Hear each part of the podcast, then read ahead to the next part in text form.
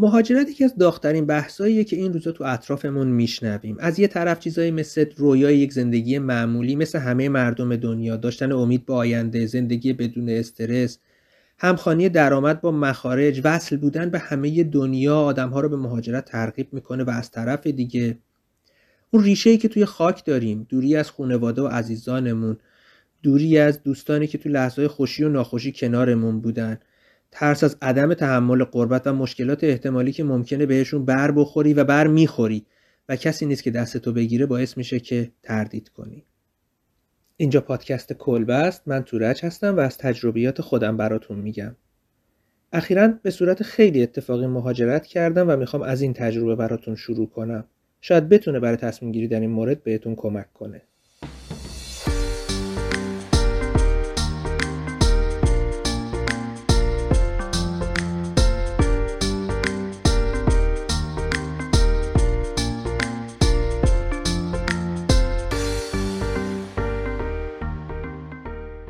اولین رو بگم که هیچ نسخه استانداردی که شامل همه برای مهاجرت باشه وجود نداره. من معتقدم که هر آدم تو زندگیش یه تجربه یونیک و یکتا داره که مختص خودشه. حتی برادر و خواهرایی که توی خونه بزرگ میشن تجربیات متفاوتی دارن و بر اساس همون تجربیات در موقعیت های مشابه تصمیمات متفاوتی می‌گیرن. بنابراین هیچ کدوم از حرف های من نسخه یا راه حلی برای شما نیست. فقط شاید بتونید ازش به عنوان تجربیات یک آدم دیگه استفاده کنید. خب برسیم به اصل داستان. همونطور که گفتم مهاجرت من خیلی اتفاقی بود و من در اون مقطع اصلا قصد مهاجرت نداشتم. البته از خیلی وقت پیش به فکر مهاجرت بودم. یعنی می‌گفتم حتی ترکیه بهتر از اینجاست. حالا به دلایلی که خودتون می‌دونید. یه بار حتی قبل کرونا رفتم که خونه و زندگی رو بفروشم برم ترکیه اما خانومم خیلی محکم و سبر وایساد که نه که البته خوب شد. چون کرونا میومد بدبخت می‌شدیم اونور. هر وقت بحث مهاجرت بین ما پیش می اومد خانومم خیلی مایل به این موضوع نبود. البته حق هم داشت. خیلی از وقتها درست می‌گفت خیلی از وقتها که در واقع اکثر وقتها درست می‌گفت و می‌گفت که خب ما بریم اونور منبع درآمدمون چیه؟ ما بایستی چیکار کنیم؟ بایستی خرجمون رو از کجا در بیاریم؟ که کاملا حرف درست و منطقی بود. این مورد عدم توافق در مهاجرت خیلی جاها وجود داره بین خیلی از خانواده ها وجود داره. وقتی ما به صورت منطقی بحث مهاجرت رو مطرح می‌کنیم وقتی بحث دو دو تا چهار تا کردن ذهنی رو مطرح می‌کنیم همه موافق مهاجرتن. اما وقتی که بحث میره به سمت احساسی شدن قضیه خب ما پدر مادری داریم اینجا ما دوستانی داریم اینجا ما اینجا خونهمونه. واقعیت اینه که اینجا خونهمونه و ما چرا بایستی از خونهمون بریم بیرون؟ چرا بایستی از خونهمون بریم جای دیگه زندگی بکنیم؟ جایی که نه با فرهنگش آشناییم نه با مردمش آشناییم. ما رو به دید خارجی می‌بینن ما رو به دید غریبه می‌بینن ما رو به دید مهاجر می‌بینن و خب خونهمون راحت تره برامون. و این قضیه قضیه که خیلی حل کردنش سخته و خیلی وقتا پیش میاد که توی خانواده ها آقا موافق مهاجرت خانوم مخالفه و یا بالعکس خانوم موافق آقا مخالفه. خیلی از این موارد مطرح میشه. دلیل اینکه من مهاجرت رو دوست داشتم این بود که من خب به خاطر بچم بیشتر. یعنی خودم که خیلی برام واقعیت اهمیت زیادی نداشت ولی من همیشه زندگی کردن تو جای ساکت و آروم رو دوست داشتم. زندگی کردن تو جایی که آدم خیلی دغدغه نداشته باشه رو دوست داشتم. ولی خب بچم برام مهمترین دلیل مهاجرت بود. می‌خواستم جای بهتری زندگی کنه جای بهتری بزرگ بشه آرامش داشته باشه. اون درد سرایی که ما کشیدیم رو نکشه و اون مشکلاتی که ما داشتیم رو نداشته باشه. ضمن اینکه یه خورده هم واقعا با توجه به شرایط فعلی مملکت نگران بودم. و این نگرانی به نظر خودم کاملا نگرانی به حقی بود. من کسی بودم که قبلا خب امیدوار بودم ولی الان مقدار زیادی این امیدم رو از دست دادم در مورد آینده. به خاطر همین فکر می‌کنم که به لحاظ عقلی مهاجرت کردن کار منطقی بود. خیلی از دوستان مهاجرت کرده بودن خیلی ها تمایل به مهاجرت داشتن. بالاخره بحثش مطرح می‌شد. ما ماهی حداقل یه نفر بود که داشت خدافزی می‌کرد برای مهاجرت و خب این قضیه وجود داشت. یعنی ما هر روز با این مسئله درگیر بودیم. تو خونه هم مطرح می‌شد. همکاران خانوم هم, هم بودن. اونا هم مهاجرت می‌کردن. بحث موندن یا رفتن چند بار بین من و همسرم مطرح شد. یکی دو ماه بعد از آخرین باری که تصمیم گرفتیم بریم دیدم میلش به رفتن کم شده. گفتم چیکار کنیم؟ گفت نمی‌دونم. دلم نمی‌کشه برم اونور گفتم به هر حال کلی آدم اینجا هستن که دارن یه جوری سر می‌کنن و زندگیشون رو میگذرونن. اگه دلت به رفتن نیست می‌خوای بمونیم. گفت بمونیم. و ما موندیم. وطنم این شکوه پا بر در دل التحاب دوران ها کشور روزهای دشوار. توی شبکه لینکدین نسبتا فعال بودم. تقریبا ده روز بعد از اینکه ما تصمیم گرفتیم بمونیم یه پستی گذاشتم توی LinkedIn که یه سری محاسبات بود با نرم افزار ETAP که یه نرم افزار تخصصی electrical هستش. بعد یه دو سه روز بعدش بود که یه بعد از ظهر بود. من موبایل رو چک کردم توی تلگرام دیدم برام message اومده که سلام چطوری؟ خوبی؟ نمی‌خوای مهاجرت کنی؟ خودم گفتم خب این از این message های تبلیغاتی مهاجرتیه که توی تلگرام میاد و این آدم می‌بینه. ولی باز با این حال بازش کردم. ببینم چیه.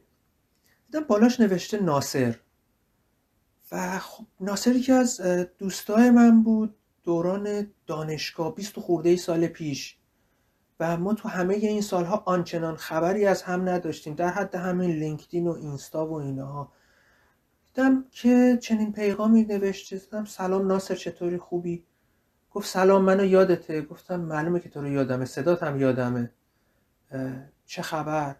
گفت نمی‌خوای مهاجرت کنی؟ گفتم چطور؟ گفت من سوئد زندگی می‌کنم. شرکتی که من هستم ما مهندس برق می‌خوایم.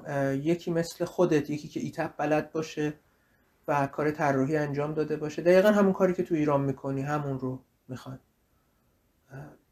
بعد من خب به نظرم نمیومد که این موضوع خیلی واقعی باشه. گفتم خب حالا چطور چی کار باید بکنم؟ گفت چی رزومت رو بده. من با رئیسم صحبت می‌کنم ببینم چی میشه. منم گفتم باشه خب این رزومه حالا هزار تا رزومه فرستادیم. اینم یکی دیگه.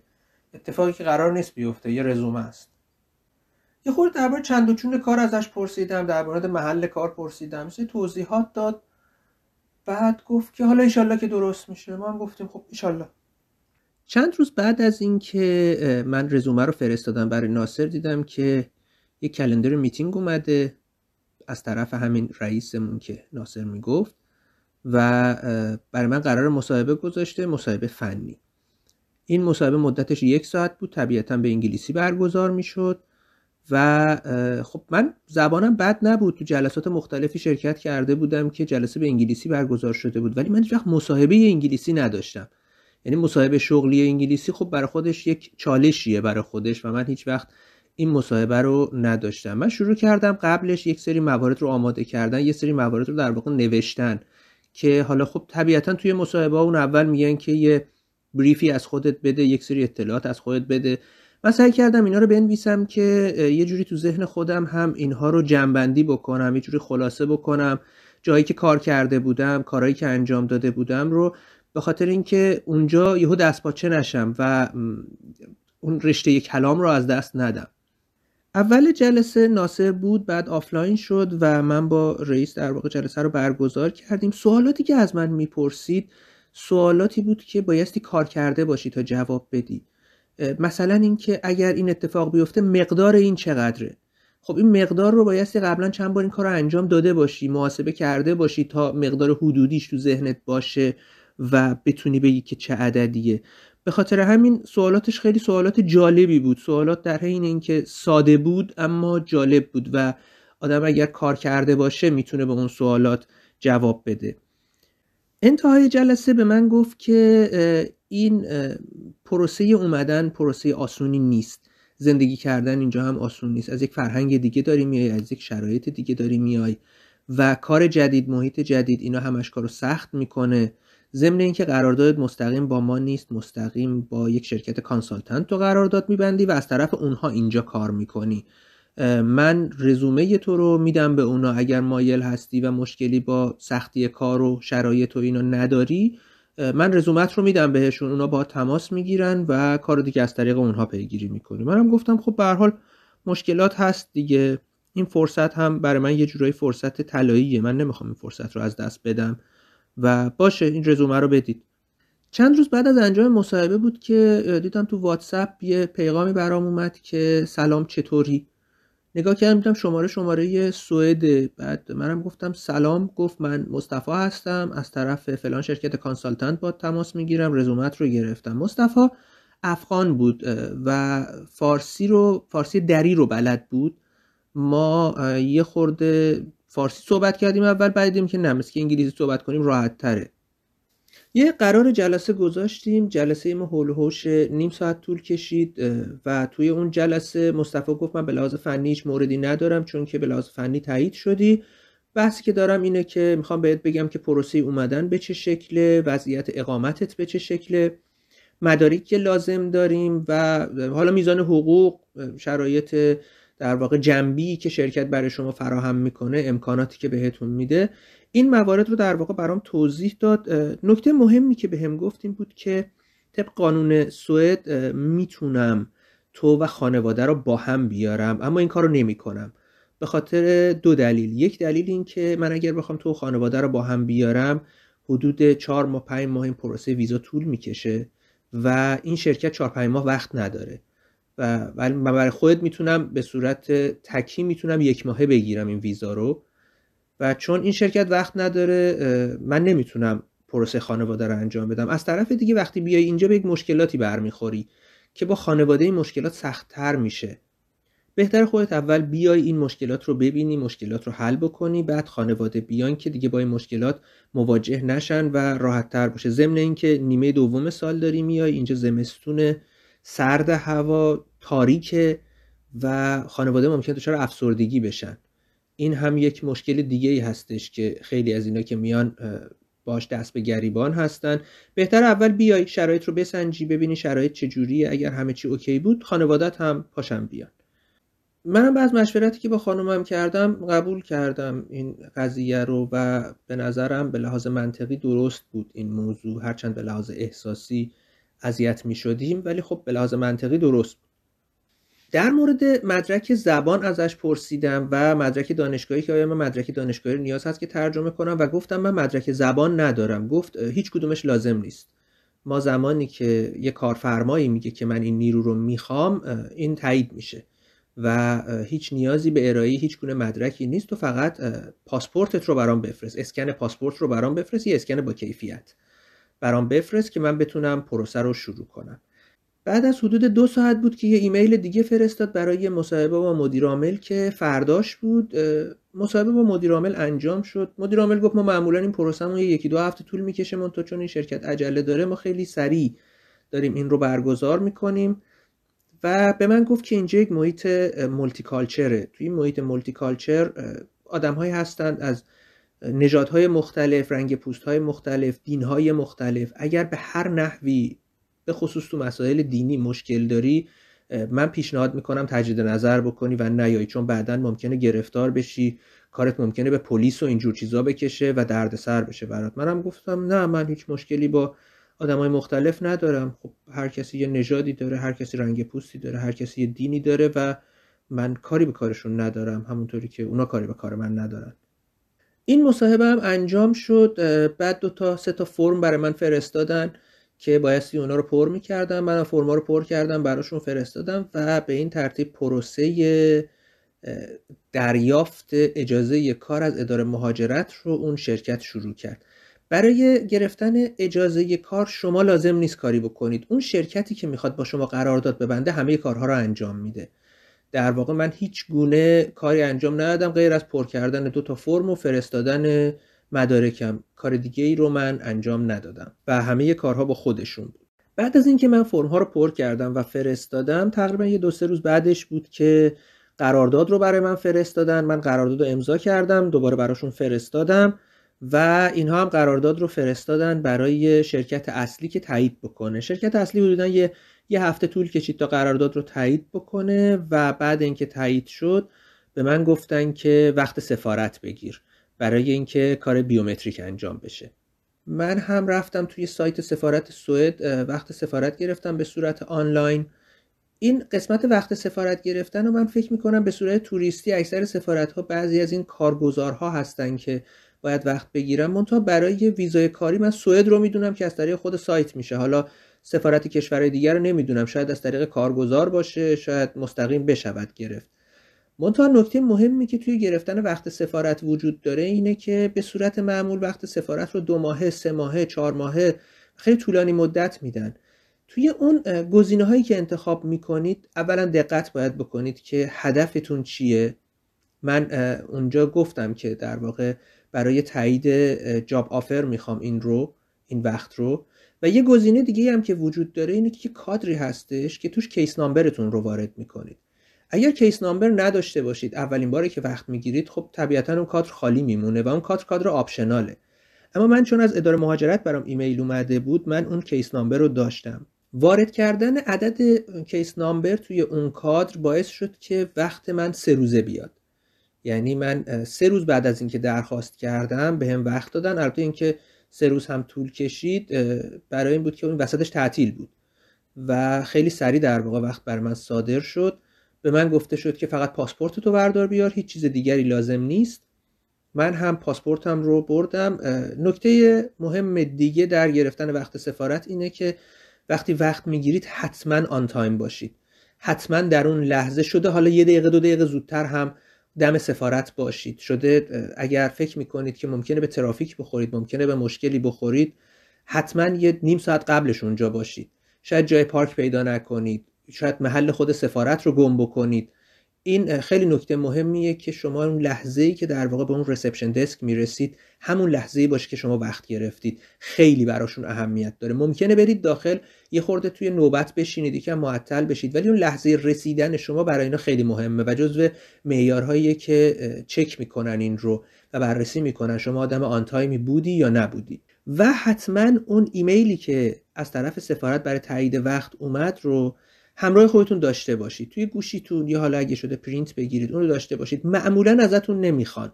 اما اگر مشکلی پیش بیاد و بگن نه تو وقتی نداشتی بتونید اون رو به عنوان مدرک بتونید نشون بدید. داخل سفارت من رفتم برای انجام کار بیومتریک. آفیسر سوال خیلی خاصی از من نپرسید. فقط پرسید برای کدوم شرکت داری میری تخصصت چیه؟ و بعد از انجام کار بیومتریک که خیلی سریع هم انجام شد در حدود 3 تا 4 دقیقه بیشتر طول نکشید کل پروسه و من ازش پرسیدم که این چقدر طول می‌کشه تا بیاد؟ گفت اجازه کار معمولا بین یک هفته تا چهار پنج ماه ممکنه طول بکشه. یعنی اون یک هفته ممکنه خیلی سریع بیاد ممکنه نه چند ماه طول بکشه به خاطر اینکه اداره مهاجرت داره چک می‌کنه این پروسه رو و داره چک می‌کنه سوابق شما رو به خاطر همین ممکنه طول بکشه. روزی که من کار بیومتریک رو انجام دادم روز سهشنبه بود و عصر همون روز قرار بود که ما بریم به یک روستایی در نزدیکی تهران و از یک طرف خانواده ما بیان از اون طرف خانواده همسرم بیان. یه سه چهار روز تعطیل بود و ما اونجا می‌تونستیم باشیم. از سهشنبه تا جمعه در واقع برنامه‌مون این بود که اونجا باشیم. اون روز روزی بود که من بهشون گفتم. وقتی همه جمع شدیم بهشون گفتم که یک چنین برنامه ای هست. اول خب باور نمی‌کردن طبیعتا. یه خورده شوکه کننده بود. ولی خب بعد از اینکه یه کمی صحبت کردیم بابای من گفت حق دارید و کار درستی دارید انجام می‌دید. آینده بچه مهمه و بایستی آینده اون رو در نظر گرفت. ضمن اینکه کشوری دارید میرید که به لحاظ سطح رفاه جزو کشورهای خیلی خوب تو دنیاست کشوریه که به خانم ها و به بچه ها اهمیت زیادی میدن و از مسائل جهانی تا حد زیادی دوره از درگیری ها تا حد زیادی دوره تنها مشکلش آب و هوای سردشه که اون هم خب بالاخره آدما دارن زندگی می‌کنن اینجا. و با لباس پوشیدن این موضوع قابل حل هستش. روز پنجشنبه بود که یه ایمیل برای من اومد یعنی سه روز بعد از اینکه من کار بیومتریک رو انجام دادم که ویزای شما صادر شد و اجازه کارتون صادر شد و کارت اقامت بعد از سه تا چهار هفته می‌رسه به سفارت در تهران و بایستی برید اون رو بگیرید و بیاید این برای من خیلی عجیب بود که اینقدر سریع این اتفاق افتاد و اینقدر سریع این اجازه کار صادر شد و بعدش که به پدرم گفتم پدرم گفت پس جدی هستی؟ گفتم آره. هنوز ته دلشون یه جورایی دوست داشتم من بمونم به لحاظ خب احساسی ولی به لحاظ منطقی به هر حال حرفش رو گفته بود. گفته بود منطق ایجاب می‌کنه که برید و مهاجرت کنید. کارت اقامت من تقریبا پنج هفته طول کشید تا برسه. یعنی به جای سه چهار هفته که خودشون گفته بودم پنج هفته طول کشید تا برسه. من پای کامپیوتر نشسته بودم و دخترم داشت که گوشه بازی می‌کرد. یه ایمیل برام اومد که کارت اقامتتون رسیده سفارت توی تهران و برید تحویلش بگیرید. اون لحظه نگاه به دخترم انداختم و یهو همه چی برام واقعی شد. اون حس قربت یهو منو گرفت و زدم زیر گریه. البته خب سریع رفتم تو اتاق که تأثیری روی اون نذاره. یه نیم ساعتی گریه کردم. خانم اومد کنارم گفت چرا گریه می‌کنه گفتم کارت اقامت اومده. اونم خب غمگین نشست کنارم. حالا گریه نکن. اصلا بچه خورد میشه بچه ناراحت میشه می‌بینه. و خب حق داشت. سعی کردم خودم رو کنترل کنم. تو همه اون چند روز سعی کردم خودم رو کنترل کنم. تو این مدت این شرکت consultant چند بار به من گفت که بلیت هواپیما بگیر بلیت هواپیما گرفتی یا نه از من هی می‌پرسید. منم واقعیت اینه که بهشون می‌گفتم آره در حال search کردن هستم و اینا ولی بلیت نگرفتم. من رفتم بلیت رو چک کردم search کردم دیدم که بلیت هستش. تقریبا هر روزه هستش. حالا با پرواز ایرانی که نبود با پرواز Turkish Airline امارات یا قطر بودش. پروازهای دیگه هم بودش لوفتانزا و اینا هم بود که اونا خیلی دیگه گرون می‌شد ولی این سه تا پرواز معقول بودن و قیمتشون خیلی نزدیک هم بود. من دیدم که هر روزه پرواز هست. گفتم خب وقتی هر روز پرواز هست من برای چی از الان بلیت بگیرم که حالا کارتم هنوز نرسیده و من نمی‌دونم کی می‌خواد برسه؟ یه موقعی من این بلیتم بسوزه پروازم از بین بره دوباره بایستی بخرم و گرفتاری های اینجوری داره. خب من این ریسک رو نکنم بهتره. بنابراین من بعد از اینکه کارت اقامتم رو گرفتم بلیت رو خریدم. موقعی که دارید بلیت هواپیما رو می‌خرید حواستون به چند تا نکته باشه. یکی اینکه پروازتون چند تا توقف داره. اگر توقف داره توقفش چه مدته؟ یه موقع هسته شما نگاه می‌کنید می‌بینید که مثلا پروازتون ساعت 4 صبح اون یکی پرواز ساعت 9 صبح. خب حالا بسته به انتخابتون 4 صبح یا 9 صبح انتخاب می‌کنید و به اون زمان توقف نگاه نمی کنید به اون زمان توقف اگر نگاه کنید مثلا تو یکی زده توقفتون 3 ساعته یکی دیگه زده توقفتون 17 ساعته یا مثلا توقفتون 20 ساعته. این توقف 20 ساعت واقعا خیلی اذیت کننده است. توقف 3 ساعت و 4 ساعت و اینا خب خیلی معمولیه. به راحتی می‌تونید از پسش بر بیایید. هیچ مشکل خاصی هم وجود نداره. ولی اون توقف های 20 ساعت و 24 ساعت و 17 ساعت و اینا خیلی طولانیه. بنابراین زمانی که دارید بلیت رو می‌خرید کاملا نگاه کنید چه ساعتی پروازتونه چه ساعتی می‌رسید به اولین فرودگاه برای توقف چه ساعتی به دومی می‌رسید و این روند رو کلا زیر نظر بگیرید. این روند روند مهمیه. به میزان باری که می‌تونید ببرید حتما توجه کنید. مثلا من یادمه که Qatar Airways اون موقع حدود 25 کیلو اجازه می‌داد امارات 30 کیلو اجازه می‌داد و Turkish Airline 40 کیلو اجازه می‌داد. برای هر نفر.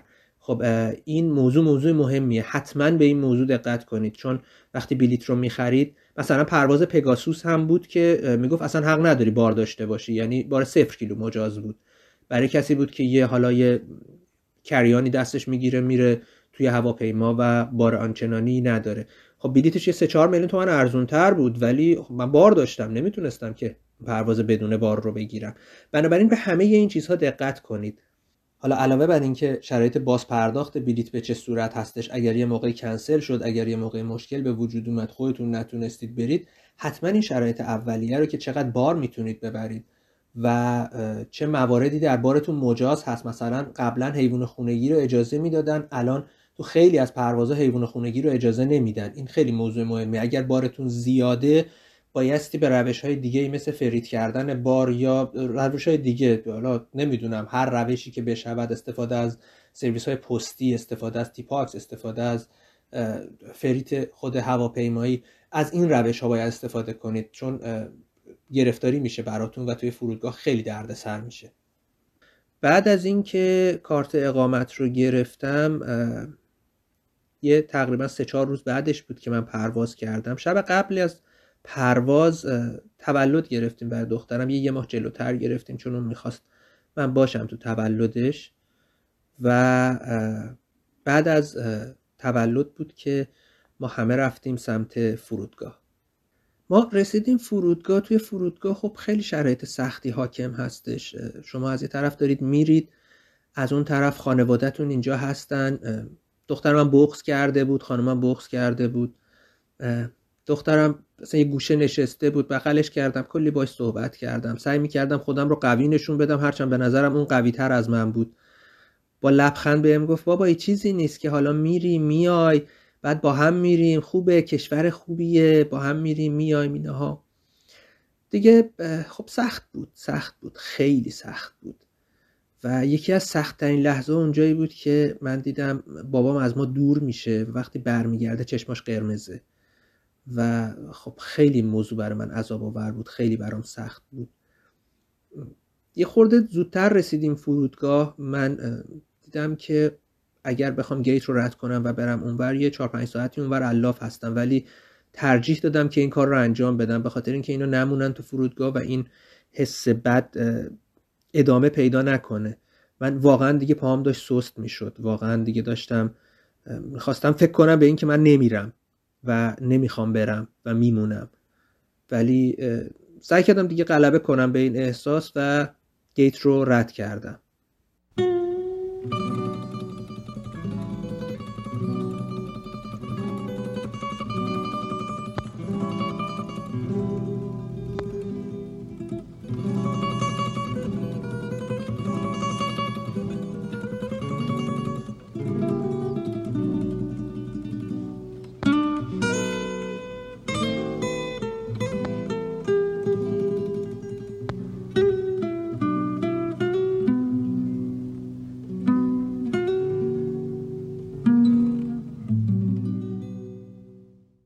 بعد از اینکه از گیت رد میشید یکی از کارهایی که دارید پرداخت عوارض خروج از کشوره که اونجا دستگاهی هستن. مثل همین آبربانک و اینا هستن. شما از اونجا می‌تونید عوارض خروج از کشورتون رو پرداخت بکنید. یه کارت بانکی حتما همراهتون باشه. نه تنها به این دلیل به دلایل دیگه هم که عرض می‌کنم خدمتتون. البته اگر کارت بانکی نمی‌خواید همراهتون باشه می‌تونید قبل از اینکه اصلا برید فرودگاه به صورت آنلاین عوارض خروج از کشور رو پرداخت کنید. فکر می‌کنم از طریق درگاه صداد بانک ملی هستش که شما می‌تونید عوارض خروج از کشور رو پرداخت کنید ولی برگشت رو پرینت بگیرید و با خودتون داشته باشید. یه مدت که گذشت کانتر باز شد من رفتم اونجا کارت اقامتم رو ارائه کردم و خب تایید شد بلیت من ولی من اضافه بار داشتم. من هولوش 5 کیلو اضافه بار داشتم. برای این سفرها حتما به اضافه بار توجه کنید. اونجا دم کانتر مقدار اضافه بار رو می‌نویسن براتون روی برگه و بهتون میگن که برید پرداخت بکنید. پرداخت این اضافه بار با کارت هست. شما به صورت نقد نمی‌تونید پرداخت بکنید. این رو حتما حواستون باشه. اگر یک موقعی کارت نداشتید یه سری هستن اونجا یه دو نفر سه نفر اینا هستن اونجا. که اونها در واقع پول نقد ازتون می‌گیرن و براتون کارت می‌کشن ولی بابت این موضوع کارمزد می‌گیرن ازتون. یعنی یه مبلغی رو من نمی‌دونم چقدر چون من کارت همرام بود و این رو پرداخت کردم. من یکی از کارتام رو با خودم آوردم که برای اینجور کارها بتونم در واقع پرداخت رو انجام بدم. مبلغ اضافه بار هم متفاوته. شما اگر با پروازهای ایرانی برید بر اساس تعرفه ای که دارن پرداخت می‌کنید و تعرفهشون به ریاله. مثلا ایران ایر برای تهران به لندن پرواز مستقیمش برای 15 کیلو اضافه بار یه چیزی حدود 3 میلیون خورده ای گرفت. اما من برای 5 کیلو اضافه بار بر اساس تعرفه Turkish Airline که به دلار بود حدود 5 میلیون تومن دادم. یعنی خیلی زیاد شده بود این مبلغ. من برای هر کیلو اضافه بار یه میلیون تومن پرداخت کردم. بنابراین اگه توی بارتون دیدید که چیزهایی دارید که سمت مقصد اونجایی که می‌خواید برید قابل پیدا کردن هستن قابل خریدن هستن حتما قیمتش رو چک کنید. ببینید اگر اونور هست ترجیحا نبرید با خودتون. چیزهای اضافی با خودتون حمل نکنید. ببینید شرایط اونور چجوریه. الان دیگه خب خدا رو اینترنت هستش با یه سرچ ساده میشه فهمید. ببینید اونور قیمتش چقدره اینور با چه قیمتی دارید می‌خرید؟ آیا به اضافه بارش میارزه یا نمیارزه؟ همه این موارد رو در نظر بگیرید. حتی امکان اضافه بار نداشته باشید. چون اضافه بار براتون دردسر ایجاد می‌کنه. پرواز من با ده دقیقه تاخیر از فرودگاه امام به استانبول انجام شد. این حمل بار از این هواپیما به اون هواپیما رو معمولا شما هیچ گونه دخالتی ندارید. در 99 درصد موارد اینجوریه. ولی باز هم موقعی که دارید بار رو تحویل کانتر می‌دید ازش بپرسید. از اون مسئولی که روی کانتر است بپرسید که آیا بار رو من بایستی تحویل بگیرم و خودم تحویل بدم؟ چون بعضی وقتا اگر پروازتون شرکتش عوض بشه بایستی این کارو بکنید. یعنی حتما حواستون به این نکته باشه بپرسید حتما و حواستون به این موضوع باشه که یه موقع نشه که مثلا شما پرواز Turkish Airline رفتین اونور لوفتانزا شما بایستی بار تحویل بگیرید و اونور دوباره برید تحویل بدید. اگر این مورد هست حتما بایستی بپرسید و حتما بایستی در جریان باشید. برای من این موضوع به صورت اتوماتیک انجام شد. چون من هر دو تا پروازم Turkish Airline بود به صورت اتوماتیک انجام شد. و بعد از هلوهوش سه ساعت تو فرودگاه استانبول دوباره پرواز کردیم. بعد از سه ساعت و نیم هلوهوش ساعت هفت و ده دقیقه غروب بود که من رسیدم به فرودگاه آرلاندا توی استکهلم